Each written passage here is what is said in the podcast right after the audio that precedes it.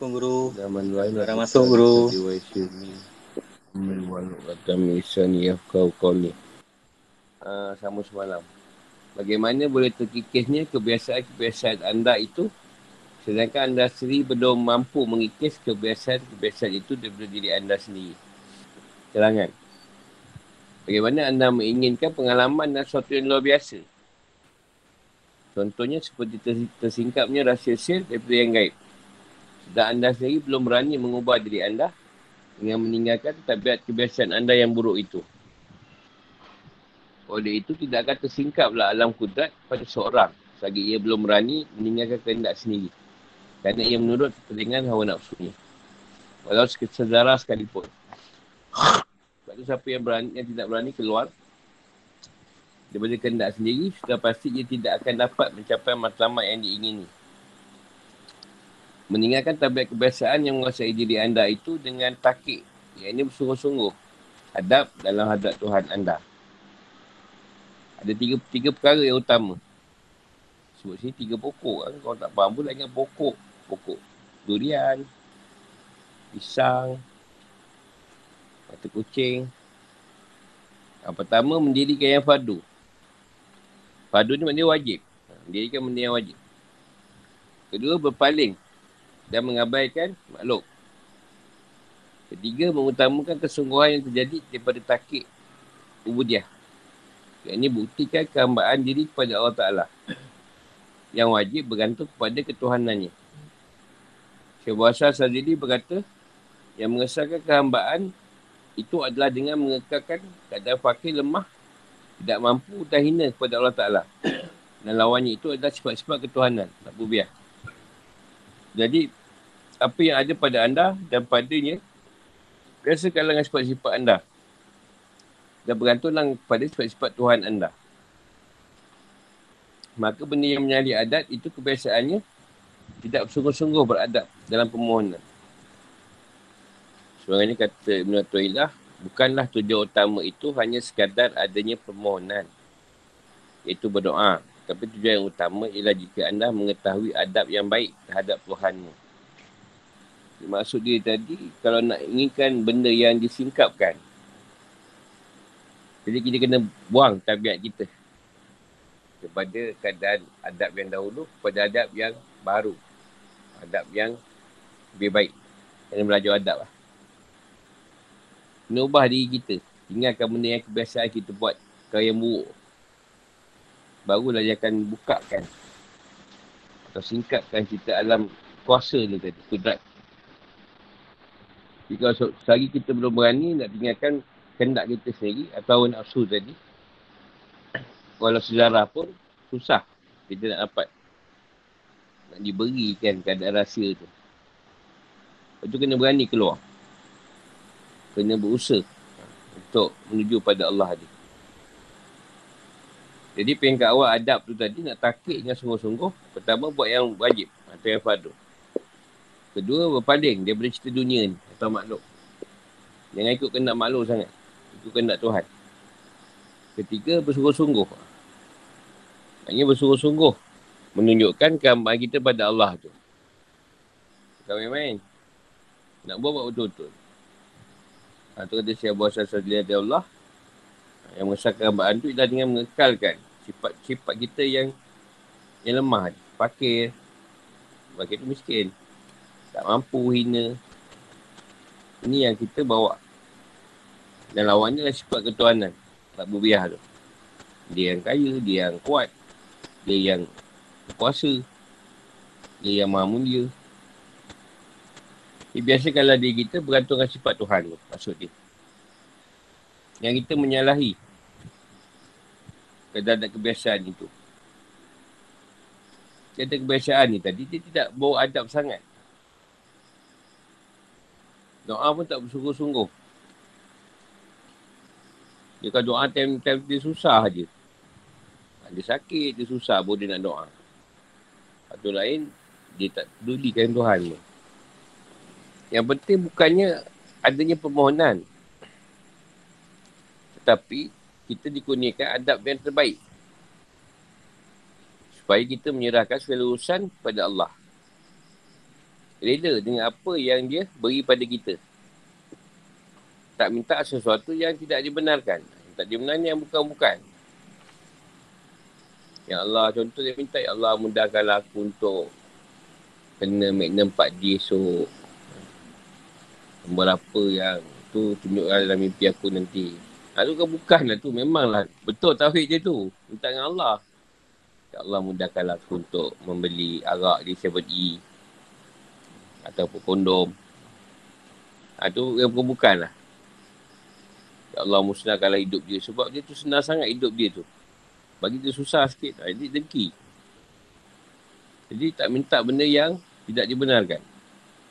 Dirikan yang fadu. Ha, benda yang wajib disuruh tu buat. Sunat tu bonus lah. Siapa buat sunat tu bonus. Wajib tu dulu buat. Mengikuti sunnah Rasulullah. Apa yang sunnah Rasulullah yang sesuai, yang boleh kita bawa, kita bawa. Yang kita belum mampu, jangan tolak. Bergaul baiklah dengan masyarakat. Letakkan segala haknya. Yang Allah tadi bersifat kaya daripada setiap makhluk. Dan tinggalkanlah dan menuju kembali ke arah meninggalkan ikhtiar. Ini usaha ni usaha Allah. Usaha Allah pada kita. Usaha kita hanya berdasarkan kederat kita je. Tapi kalau Tuhan bagi usaha, usaha dia pada kita, ha, kuat. Dan tetap diri dengan sifat fakir. Ini iftikar. Sampai memunculkan kecenderungan yang tidak baik. Keinginan yang tidak sesuai. Dan serahkan pengurusan diri pada Tuhan. Yang duk rasa kau, kau boleh takbir diri kau sendiri. Jadi apakah kita tidak melihat bagaimana penghulu kita atau para ambiak ketika ditimpa bala ujian. Tidak seorang pun yang ada ikhtiar bila bersama Allah Ta'ala. Bahkan mereka tidak mahu kepada yang lain selain apa yang dikenaki oleh Allah Ta'ala untuk mereka. Sebab itu setiap orang daripada mereka minta apa telah dimengertikan oleh Allah Ta'ala dan juga suatu yang telah diketahui daripada maksud yang dicari di dalamnya. Maksudnya dia suruh tengok balik macam mana Rasulullah, pada Rasul, pada Nabi, dia tipu ujian, dia dia akan serah pada Allah. Sebab tadi ikhtiar dia dengan mereka yang Allah tu. Bahkan dia akan ikut apa yang Allah nak. Kalau Allah nak azabkan kaum dia pun dia terima. Paksa. Sebab kaum ni banyak yang ingkar. Dan mereka minta apa yang sesuai pada Tuhan ni tadi. Minta-minta yang bukan-bukan. Dan dia tahu apa perkara yang dia minta tu. Ha, bukan dia suka minta. Dia tahu apa yang dia perlu minta dan apa yang tak perlu.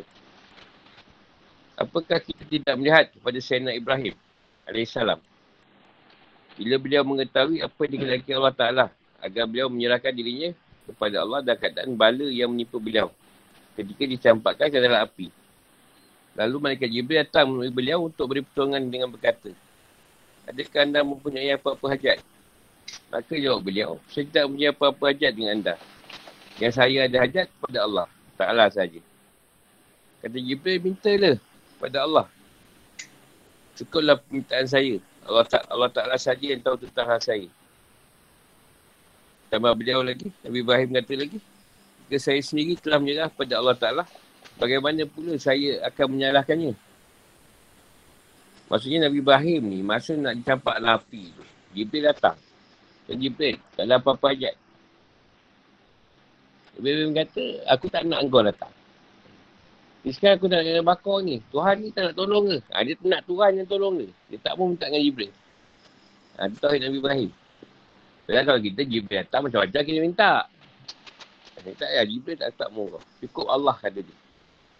Jibril tanya apa kau minta dengan Tuhan? Ah ha, itu aku dengan Tuhan yang tahu. Ha, dia kat dengan Tuhan, aku dah nak kena bakar ni. Kau tak nak sama dengan aku ke? ha, macam tu lah dia cakap lebih kurang. Jibril datang pun tak mau. Tak mau kau. Ibrahim sampai pengkat Israel nak cabut nyawa pun dia tak mau. Dia datang jumpa dia, ni dengan Ibrahim ni best friend. Sahabat baik. Kawan baik ni. Dia, dia kata dah sampai masa kau. Kau suruh aku cabut nyawa kau. Ibrahim kata aku tak mau kau ambil. Aku nak tuasi ambil nyawa aku. Israel pun lemah lah dengar. Dia orang baik cakap macam tu. Jumpa Tuhan. Ya Allah. Ibrahim tak boleh cabut nyawa. Kau tengok keadaan tu. Kau sampai kat Nabi Ibrahim. Dekat dengan Nabi Ibrahim. Tidakkah kau suka bertemu dengan aku? Itu je Tuhan beritahu ayat. Dia kata kau cakap Ibrahim. Aku cakap dengan dia.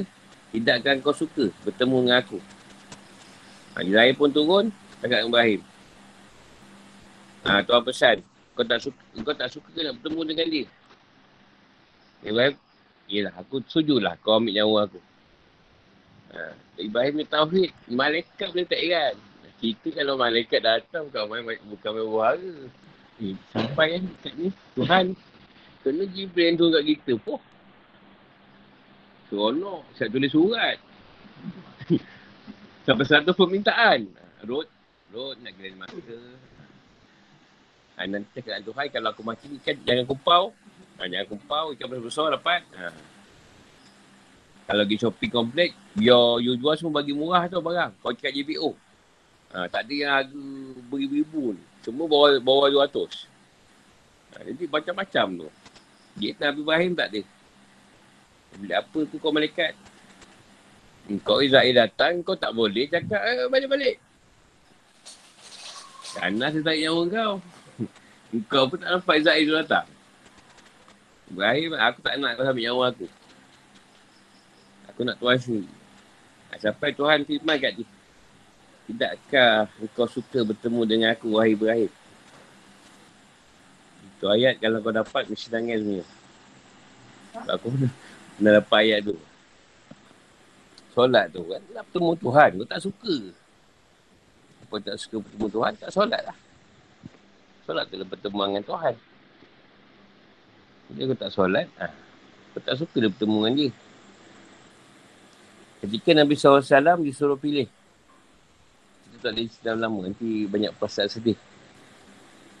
Nabi SAW disuruh pilih sama ada Nabi Nabi yang malik atau Nabi yang fakir. Malik ni yang berkuasa. Uh, kuat. Atau Nabi yang miskin. Rasulullah pilih fakir. Kerana ia nak tawaduk rendah diri kepada Allah Ta'ala. Ini kerana bila salah seorang daripada mereka itu berjaya atau berhasil dalam menghadapi balik atau cubaan, Lepas Allah SWT akan menguniakannya adab yang baik. mereka tidak akan menzahirkannya kecuali sesuai dan muafakat dengan iradatul haq. Yang ini kena Allah Ta'ala sendiri. Dan apa yang dikenaki Allah terhadap hamba-hambanya itu supaya menyatakan jaga peluang mereka yang biasakanlah diri dalam keadaan terpaksa. Yang mana demikian itu adalah cabang makrifah. Kerana siapa yang mengetahuinya, pasti ia meminta dan berkendak kepada Allah. Dan siapa yang berkendak, akan tercapai hajatnya. Tentu perlu dalam keadaan terpaksa. Inilah makam yang paling beri manfaat pada orang salib.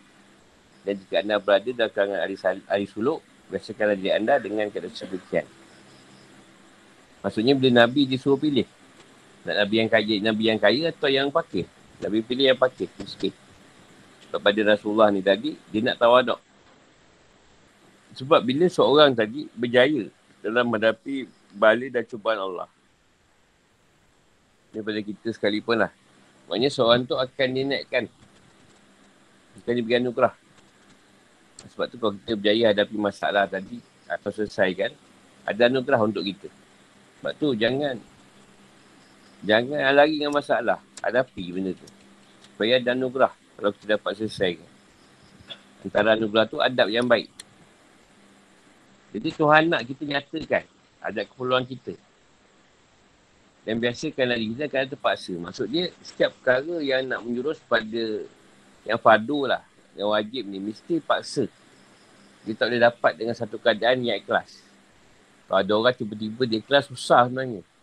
Biasanya mak ayah akan puasa dulu kan. Kita akan jumpa cerita mak ayah dulu. Kalau mak ayah kau jenis tak, tak semayang, ah, tak ada masalah lah. Tak ada perasaan. Tapi mak ayah memang akan paksa. Belajar pun kena paksa kita. Kalau tak, tak ada apa. Sekolah pun kalau tak dipaksa, memang tak nak sekolah. Tak seronok. Jadi, memaksa itu ada satu cabang makrifah. Sebab dia peringkat iman kita lemah. Bila lemah atau turun, kita akan malas. Ha, part tu kita kena paksa. Yang ikut malas tu. Memang tak ada apa lah. Jadi makam paksaan ni antara yang beri manfaat dah pada orang salih. Dia tak nak buat, kita kena biasakan buat benda tu. Paksa diri tu. Dia kalau dalam keadaan kita ni iman tengah tinggi, tak ada masalah. Semua benda kita boleh buat. Yang masalah kita sekarang bila kita drop iman kita tu. Iman kita keadaan turun. Ha, ini yang kita kena kena paksa. Sampai kita dalam keadaan malas atau tidak, sama je. Malas ke, tak malas, rajin ke, itulah keadaan ni. Kalau aku dulu punya cara, waktu malas tu paling banyak aku buat. Kalau aku rajin, tajuk dua rakaat je. Kalau aku malas, 20 rakaat aku balus. Ha, tu aku malas. Sebalik, aku tak tak macam korang, yang rajinnya banyak. Aku tengok rajin sikit. Saya malas lah. Macam-macam aku buat kalau malas. Supaya sifat malas aku tadi tidak dididik. Dan kadang mengikut. Iman tu turun. Aku nak isi koma kat semayan subuh tu tepat pada waktu dia. Setahun aku tak tidur. Setahun tak tidur malam. Kau tak payahlah buat. Tidur je lah. Lambat bangun tu, subuh gajah pun tak apa. Tapi aku tak boleh. Nak tepat subuh tu, setahun tak tidur. Sebab tak tidur, memang dapat lah subuh tu. Tak ada masalah. Nak ngekalkan jemaah subuh 40 hari kat masjid pun bukan senang. Banyak ujian ni. Hari guru aku kata dengan aku, apa benda baik yang kau boleh buat yang orang tak nampak susah katanya. Dekah pun orang nampak ni. Dekah pun orang nampak. Masa tu kan ada orang lain dia. Yang tak ada orang lain. Dekah biasa-biasa orang nampak. Apa bang? Tak usah peduli lah dia orang tu. Tak ada manfaat pun tu. Dia belajar je. Orang semua belajar. Satu dua tu belajar. Ni bukan nak cerita dia kata kabur. Tapi aku buat lah. Masa aku tasawuk tu benda yang aku tak aki masa tu. Apa aku mikir apa benda. Aku tu beramal tak kat rumah, beramal kat masjid. Kalau 12 tengah malam, rumah aku depan masjid. Tak tangkap tu. 12 tengah malam aku pergi masjid. Ha, ni bukan nak cerita aku hebat sangat, tak ada. Cerita je. Bukan suruh korang buat. Yang aku pernah lalu lah. Tanya Ham, cuci tandas. cuci tandas masjid. Ha, jadi benda tu orang tak nampak. Sebab tengah malam tak ada siapa pun nak pergi tandas masjid. Ha, jadi aku meronda masjid surau, tak malam aku pergi basuh tandas. Ha, tu aku buat ha, lama juga. Kat 4 tahun. Dia tukar kebun, sonok je lah. Ada noja ke, tanah bersih. Ha, dia orang pernah buat lah. Geng-geng wakab tu pernah buat lah. Macam tak ada je geng-geng wakab kat sini. Pernah buat? Ha. Nak buat rasanya, pergi tandas tengah malam. Cuma tak ada orang buat. Siapa pun tak nampak. Tuhan nampak lah. Kenapa buat benda macam tu? Kau tak buat lagi lah. Dan pula nak pergi basuh tanam madrasah tu tengah malam. Tukar kebun dah ada. So tukar kebun je. Uh, sama. Tidak ada sesuatu pun yang dapat minta anda menyegerakan tercapai hajat keperluan anda seperti keadaan terpaksa dan tidak sesuatu pun yang dapat mempercepatkan tibanya pemberian-pemberian kurnia Allah Ta'ala kepada anda seperti merasa hina, rendah diri dan sangat fakir miskin. Terangan. Kadang hamba terpaksa itu ialah untuk menentukan sifat-sifat ubudiahnya supaya ia dapat merasa kadang kehambaan pada Allah SWT. Sebab itu si hamba tidak dituntut sesuatu pun yang lebih besar daripada. Yang Tuhan nak. Kau jadi hamba je. Dan si hamba tidak boleh minta balasan. Dan tidak boleh buat rayuan terhadap rasa balasan itu. Dan si hamba tak punya apa-apa hak untuk minta sesuatu. Dan tuannya berhak melakukan apa saja terhadap dirinya. Di mana saja diletakkan dia tidak boleh membantah. Atau merungut. Tak betul suruh tak dibantah atau mengut. Itulah kehambaan. Yang ini ubudiah yang hakiki terhadap Tuhan yang bersifat uruhiyah. Yang hakiki tu. Jadi kau nak pergi pada naik pada tauhid uluhiyah, iaitu tauhid pengharapan, mesti kita ada ubudiah yang hakiki. Gambar yang sebenar-benar. Yang sebenar-benar ni tidaklah tertakluk kepada kepada malas atau rajin. Dia sentiasa buat. Hamba. Hamba mana dapat upah. Abu Muhammad Abdullah Manzil. Manazir Allah berkata, Budia itu merujuk pada Allah SWT dan siap sesuatu. Iaitu menurut had sempadan, keterpaksaan. Dan keadaan terpaksa yang dituntut kepadanya itu ialah si hamba itu tidak menyangka sesuatu pun yang akan berlaku atas dirinya. Yang tak ada upaya dan tak ada kekuatan. Dan dia sendiri tidak nampak ada pada dirinya sebab-sebab. Walau satu sebab sekalipun. Dan ia masih berpegang dan bersandar kepada Maknanya dalam keadaan kerambahan tadi, tidak ada hak sepadan. Hak sepadan terpaksa tu tak ada. Memang kita kena memaksakan keadaan tu. Dan Allah pula tak tuntut kita buat. Tapi kita yang kena buat benda tu. Dia tak tuntut kau buat lah ni, buat ni. Tak ada. Dia tak minta. Tapi kau yang kena buat. Dan hamba tak, tidak boleh menyangka sesuatu pun. Akan berlaku pada dia, dirinya atas sebab apa yang dia buat tadi. Dia buat je. Apa nak jadi, jadilah. Dan jangan cari sebab kenapa kau buat kerambaan tu. Kau memang kena buat. Ha, macam tu je. Jangan cari sebab kenapa aku kena buat. Ha. Tak cari sebab. Kau buat je. Sebab kau hamba.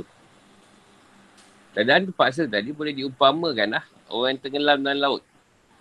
Tapi tak seorang pun yang nampak untuk menolongnya. Kecuali Tuhan. Sebab kau ni dekat laut, tak ada seorang pun nampak kau lemas. Ha, Tuhan yang tolong. Dan ketika itu tiada harapan lagi untuk terlepas dari kebiasaan. Tak ada siapa bersama dengan kau selain Tuhan. Maksudnya kau serahlah habis kat dia. Nasiblah mati-matilah. Kalau kau tak sama kau mati. Jadi ada orang lain berkata, orang mutar. Ini yang terpaksa itu ialah orang yang berdiri antara kudat Tuhan ni. Lalu dia mengangkat kedua-dua tangannya kepada Allah Ta'ala dengan meminta. Tapi ia tidak nampak antara dia dengan Allah Ta'ala suatu kebaikan yang mustahak. Yang ini layak atau berhak padanya. Lalu dia berkata, Hai Tuhanku, kurniakanlah kepadaku tanpa suatu apa pun. Ha, ini maknanya orang yang dalam keadaan duduk dalam keadaan terpaksa ni, dia duduk antara kudat Tuhan. Orang yang boleh menggunakan usaha dan daya Tuhan pada diri dia. Sampai dia doa tapi dia tak minta apa-apa. Doa tapi tak minta apa-apa. Ya berikanlah aku apa. Tanpa suatu apa pun. Lah. Tak minta apa-apa. Tapi dia doa. Dia bukan dia nak pada doa tu. Tapi dia terpaksa berdoa. Sebab tu salah satu budiah. Berdoa tu. Mereka merasa rendah diri. Rasa fakir. Dan dua pelakuan yang biasa berlaku. Dan dia tidak dapat menyegerakan pemberian kurnia hak Allah Ta'ala pada hambanya. Yang bersifat dengan sifat tersebut. Jadi kita tidak boleh merasa setiap perkara yang kita minta tu Tuhan bagi. Kerja kita minta aja doa. Allah nak bagi ke tak bagi, tidak ada permasalahan pada kita. Termasuk dia lah. Sebab kita orang yang hina. Orang yang fakir. Kalau nak bagi, kita ambil. Tak bagi, tak ada pertikaian di situ. Kerja kita hanya minta je. Dapat tak lepas bukan masalah. Sahabat Abdullah Allah berkata, Seorang hamba tidak akan menampakkan fakirnya kepada Allah Ta'ala suatu dia berdoa untuk meminta sesuatu. Kecuali firman Allah Ta'ala kepada malaikatnya, jika dia tidak tertahan dengan kataku, pasti aku menjawab kepadanya, la baika. Ya, aku menyahut panggilanmu. Jadi, setiap orang yang berdoa dalam keadaan macam ni, yang Tuhan malah la baika. Ya, dia sahut panggilan kita, doa kita tu. Tanda ia fakir di sisi Allah Ta'ala ialah dia tidak nampak ada wujud dirinya. Dan ciptaan lain apabila bersama dengan Allah Ta'ala. Tanda ia miskin, dia tidak nampak. Siapa pun yang kaya, mereka Allah. Kau bawa, datang kat dia buat apa pun, tak ada. Tak ada masuk kepala dia. Kau sultan ke, kau siapa pun, sama je. Sebab Allah tu lebih utama. Soalan? Kau siap keterangan lah tu. Seandainya anda tidak dapat sampai, yang ini usul pada Allah SWT, kecuali sesudah hilang lenyapnya segala perbuatan. keji anda dan terhapusnya pengakuan-pengakuan anda. Sudah pasti anda tidak akan sampai yang ini hampir kepadanya buat selama-lamanya. Terangan. Ini kerana perbuatan keji dan pengakuan dusta itu sifat yang dah biasa pada kita. Yang sukar kita tinggalkan. Kecuali dengan melenjapkan wujud kita, wujud kita. Tapi bila dipikirkan, pasti anda akan mendapat segala kebaikan. Bahawa kebaikan anda itu kejahatan. Dan segala kaki kebenaran anda itu adalah dakwaan semata-mata. Sebab setiap sesuatu itu kembali kepada sifat anda dan kena sedemikian menunjukkan jauhnya anda daripada Tuhan anda dalam setiap hal keadaan. Betul dia firman dia, kamu rasa, kau rasa kau buat baik. Tapi pada Tuhan benda tentu baik. Dan apa yang Tuhan letak tu, kemungkinan buruk. Kita rasa buruk, tapi baik pada kita. Elok bagi kamu, kata. Yang ada perkara yang kita rasa baik. Pada Tuhan benda tentu baik itu buat tu. Mungkin jahat. Ada perkara yang Tuhan suruh tu baik. Tapi pada kita rasa buruk pula. Lepas tu bila kita berlawanan dengan sifat dia, ha, dia akan kembali pada sifat kita sendiri. So menunjukkan kita jauh daripada Tuhan. Sebab tu kadang menipu ke perbuatan yang keji ni tadi memang benda yang dah biasa kita buat. Itu yang kena ditinggalkan. Supaya dapat menyatakan wujud kita. Sebab itu tidak ada fana bagi salik sagi kemegahan dan keakuan salik tidak hilang daripada hatinya. Sebab itu adalah sifat-sifat kekuatan salib. Lebih mudah menentukan gunung daripada membuang kemegahan daripada hati. Oleh itu, kekuatan itu sendiri bisilah dimusnahkan. Yang itu leburkan. Ada yang berkata tidak akan benar-benar hilang. Lagi masih ada tututan tabiat semua jadi dalam kejadian. Cuma si hamba itu boleh memelihara amal daripada sifat yang jahat. Ini kerana sesuatu yang ada dalam asal kejadian itu mustahil hilang kecuali kecederaan zat. Alamu zat. Selagi ada kebahan dan kakuan bagi si salib itu. Sifat sombong dia, megah, takabur dia, riak dia. Dia takkan dapat panak. Dia kena buang sifat. Nama sifat kakuan. Jadi sebenarnya kata dia lebih mudah untuk gunung daripada buang keadaan kemegahan dalam hati kita tu. Ha, tu yang keakuan kita tu mesti dimusnahkan. Yang tu leburkan, dikosongkan. Sebab tu dia kata tidak akan benar-benar hilang. Lagi ada tabiat semua jadi. Lagi ada watak yang kita tidak tukar. Watak kerja kita tu kepada yang baik. Kita dapat pergi pada satu keadaan yang baik. Kalau tak bawa sifat megah dia tu. Ini kerana sesuatu yang ada dan asal kejadian itu mustahil hilang keadaan zat. Maksud dia, setiap perkara Tuhan dah letak tabiat tu pada kita. Dan selagi Tuhan tak letak keadaan zat yang boleh mengubah tabiat tu tadi. Memang susah kita nak ubah. Sebab tu kita kena banyak minta lah. Supaya Allah tu ubah keadaan kita tu. Sebab masalah kemegahan ni si salik pun banyak. Orang-orang yang dah dekat tinggi pun banyak berlaku. Sebab tu kita kena muasabah balik keadaan kita. Sebab tu kena turun balik ke bawah. Sebab kalau duduk atas nak turun bawah susah.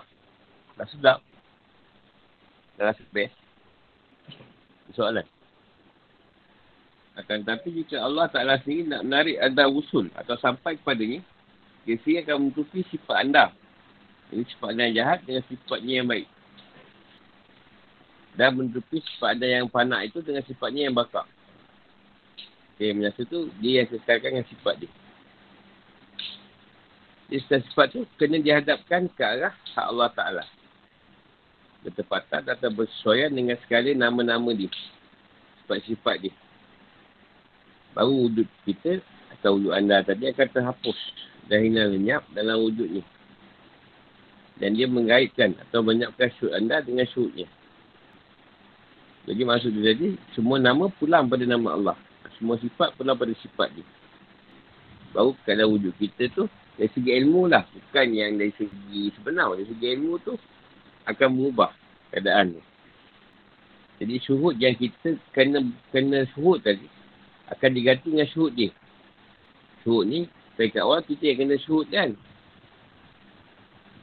Pandangan itu kena kosongkan lah. Baru digantikan syurut dia. Dia letakkan syurut dia kat kita. Pandangan dia. Jadi, tegasnya, dia anda yang batin dan palsu itu akan hancur lebur. Dan hilang musnah dan sifat ketuhanan. Sebab Tuhan akan ambil alih diri kita. Baru dia akan tiba pada peringkat panak. Yang ini kita akan sampai ke peringkat bersatu dan berpadu dengan Allah Ta'ala. Kat sini dapat melihat rahsia-rahsia ketuhanan. Dengan mata hati anda sendiri. Basirah. Yang anda akan mengenal apa yang anda lihat. Dengan Nur. Bagi nama-nama. Sifat dia. Dan barulah kita sendiri dilipahkan dengan Nur. Dan akan menjadi keadaan Nur tu sendiri. Eh, Nur tu pun masih juga jangka hijab. Yang melindung zat Allah Ta'ala. Cahaya zat dia. Sampai satu peringkat cahaya zat Allah Ta'ala. Cahaya tu pun masih terhijab sebenarnya. Sampai di sini meletakkan cahaya zat dia. Ha, tu baru sampai pada keadaan diri dia. Akhirnya kita kena cahaya atas cahaya, cahaya atas cahaya, nur atas nur. Sampai lepas, sampai tak, tak jumpa nur lagi. Siapa yang dihadapkan dengan nama Jalalah. Jalalah satu perlindungan. Perlindungan Tuhan. Pasti ia akan tenggelam dalam lautan bersendirian bersama dengan hak Ta'ala. Dengan nikmat hak yang tidak ada setara dengannya. Dan tidak tertinggal lagi perkabaran dan bekas. Bila hamba berhadapan dengan Tuhannya, dirinya akan panak binasa. Tak ada wujud lagi. Tenggelam dalam lautan Tauhid atau kisah Allah Ta'ala. Dan berpadu dengannya. Sehingga wujudnya yang panak itu tidak akan berpisah dengan wujudnya yang kekal abadi. Nikmat berpadu atau bersatu itu dirasakan. Tak boleh ditulis dalam tulisan. Hanya yang merasakan saja yang dapat mengerti kenikmatan itu. Dia akan tenggelam dalam lautan tu. Sehingga tiada satu perkara tu boleh beri bekas pada dia. Apa perkabaran pun tak ada masuk. Dia binasa dalam wujud Tuhan. Dia hanyut atau panak dalam lautan Tauhid. Dan kisah Allah. Itu ha, wujud yang kekal. Hanya yang bersatu je lah yang rasa. Saya tak, yang tak, belum lagi tu. Dapat nanti rasa juga. Berdapat. Siapa yang dihadapkan dengan namanya Rahman, pasti dia tertakluk pada wujud Rahmannya. Dan berlaku dalam pemikirannya tentang alam perasaan atau isyah yang dialaminya dalam keadaan siasa bersyukur. Terhadap segala nikmat yang kekal abadi. Siapa yang dihadapkan dengan nama Rahim, pasti tetap berada pada sebuah pintu yang ada persangkutan dengan hati. Yang ini babut ta'aluk. Sahaja keluarnya tidak mudah dipengaruhi oleh yang lain. Dan itulah seterusnya sampai akhir kesudahan setiap namanya.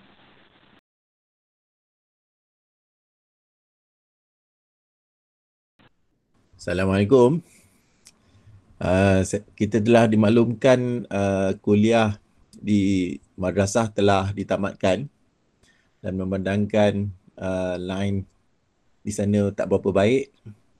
So kita tamatkanlah sesi muzakarah kita pada malam ini.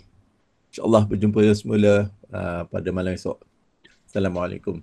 Waalaikumsalam. Baik. Terima kasih doktor.